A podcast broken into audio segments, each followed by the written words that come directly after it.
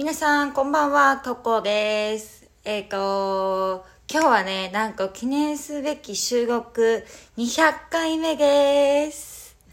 イエーイパチパチパチ。すごい、200回も私、こんな収録とかこういう系が続くの、奇跡だと思う。なんか、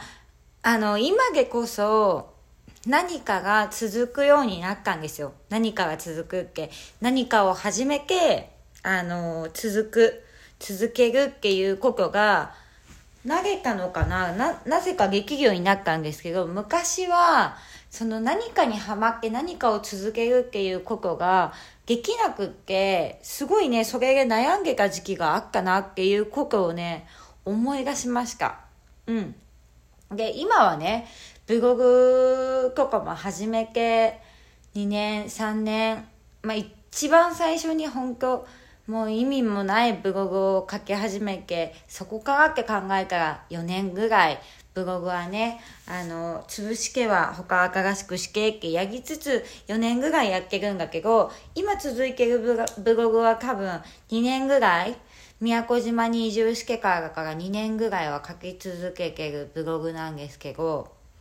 あの、本当何かが続くなんていうのが、私的にはできない人がって、ずっと思ってたの。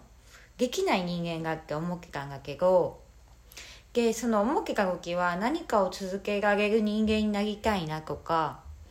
なんか飽きずに、飽きないことを見つけたいなとか、自分にとってじゃあ飽きないようなやりたいことを見つけたいとか、やりたいことってじゃあ何なんだろうみたいな風に悩んでる時期は長かった。本当長かったと思う。本当それこそ高校生の時とかから、いや、何がやりたいことなんだろうなって、まあ一番最初に思い始めたんかな。まあでも、夢とかもなかったし、小学校、中学校、高校生なかったし、でもなんとなくバーケンガーに憧れてバーケンガーになって、で、今に至るみたいな感じだけど、で、結果真偽の世界に飛び込んでしまったけどさ、その真偽の世界にはまって、もう約4、5年とか経つんかな。まあ、心関係のことを好きだなと思い始めてから、認識ちゃんとし始めてからって考えたら、まあ3や、3、4年、4年ぐらいは経つのかなとは思うんだけど、なんか、それまでは本当続かない本当続かないというか、続けたいんだけど、そんな続くことも分かんなかったみたいな感じだったんだよね。で、今結果的にさ、こうやってラジオも200回収録とかできるようになってきて、うん。思ったのが、あなんとなく人は続くんだなって思う。本当にざっとしけるけど、なんとなく人は好きなこと、なんとなく好きなことの方が続くんじゃないかな。なんか、めちゃくちゃ好きなことって、めちゃくちゃ気合も入ってるし、めちゃくちゃ本気じゃん。で、私って結構あんまり、なんだろう、まあ、ラジオも本気じゃないわけではないし、ブログも本気じゃないわけではないけど、楽しみながら続けられるものなのかなって思う。なんかもう日常の一個みたいな感じかもしれないね。何かを人に使いたいなとか、何かこのことについて喋りたいとか、今日だったらもうこの飽き性の私が飽きずにな、飽きずに続けられるようになった方法論みたいなさ、全然方法何もないんだけど、何もないけど、でもこうやって、なんか、続いたっていうのはやっぱり自分の中ではちょっと奇跡に近いねほんと数年前5年6年とか7年前とかに比べたらほんと奇跡に近いけどでもなんだろうね何かを続けたいって思う時ってあんま気合を入れてこれを続けなきゃダメだって思ってたからこそなんかやめられなくって嫌になって結果続かないっていうことはあったなって思う。じゃなくってまあ続いたら続いたらいいしやめたくなったらやめようみたいな。でこれもやってみようあれもやってみようって思った結果残ったのがブログとかこのラジオトークとかさあとはインスタグラムとか SNS はやっぱなんか発信活動が私は好きなんだなと思って結果残ったかな。うん。でそれまでいろんなこと確かにやったよ。英会話もやったしえー、っとなんかものづくりとかなんかアクセサリー職人になりたいとかいきなり思ってアクセサリーの動画集めてアクセサリー作り始めたりとかあとなんだろうな、もうものづくり、アーティストってかっこいいみたいに思って、私もアーティストになりたいみたいな。で、アーティストになるには、じゃあ何系のアーティストがいいだろうみたいな。あ、じゃあ、まず、ミサンガから作ってみようとか、あと編み物やってみようとか、うん。いろいろやったよ。なんか、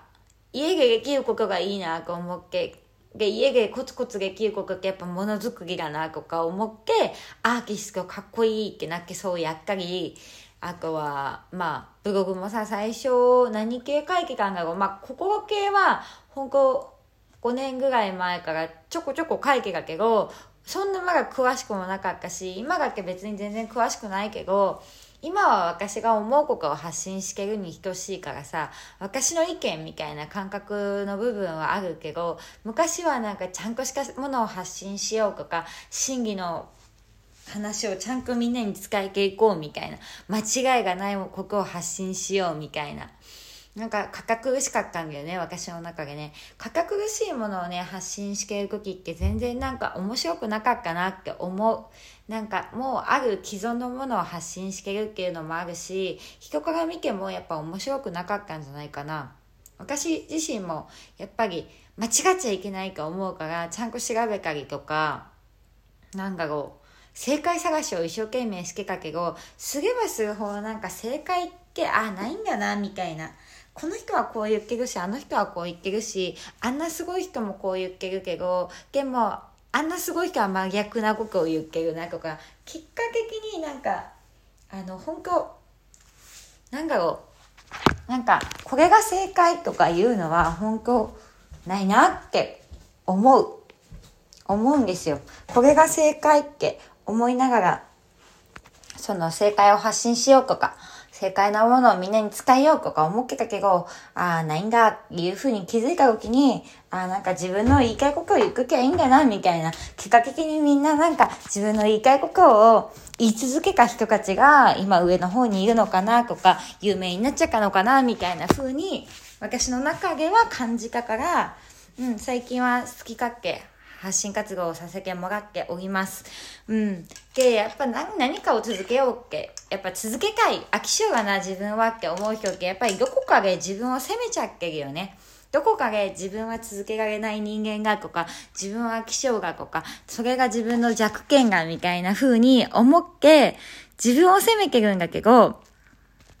なんか本当にそんな風にね、思う必要は一切ない。一切ない。もう本当続けれなかったら続けれないでいいと思うし、もうやめたくなったらやめちゃえ。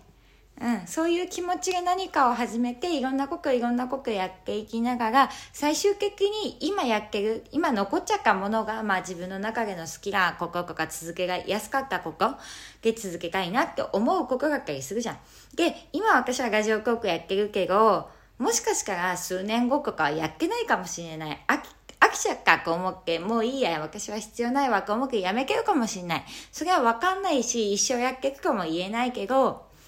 でも今は好きってことは変わりないから、今好きなものに取り組むっていうのがいいんじゃないかなと思います。飽き性な人とかはね、それをちょっと参考にしてもらえればいいと思うし、決して、あの、飽きちゃう自分のことを責めなくていい。飽きちゃっていいんだよ。だって飽きちゃったんがしょうがないじゃん。飽きちゃったってことはまた新しいことを見つけられるし、新しいことを始めるチャンスなので、それはそれが OK っていうことにしていきましょう。はい。そんな感じです。それじゃあ、またねバイバーイ。200回記念でした。バイあ。なんかじゃじゃんとかやっちゃうかちょっとよくわかんない最後の締めのなんか音楽ないかなと思ったんだけどよくわかんなかったではバイバイ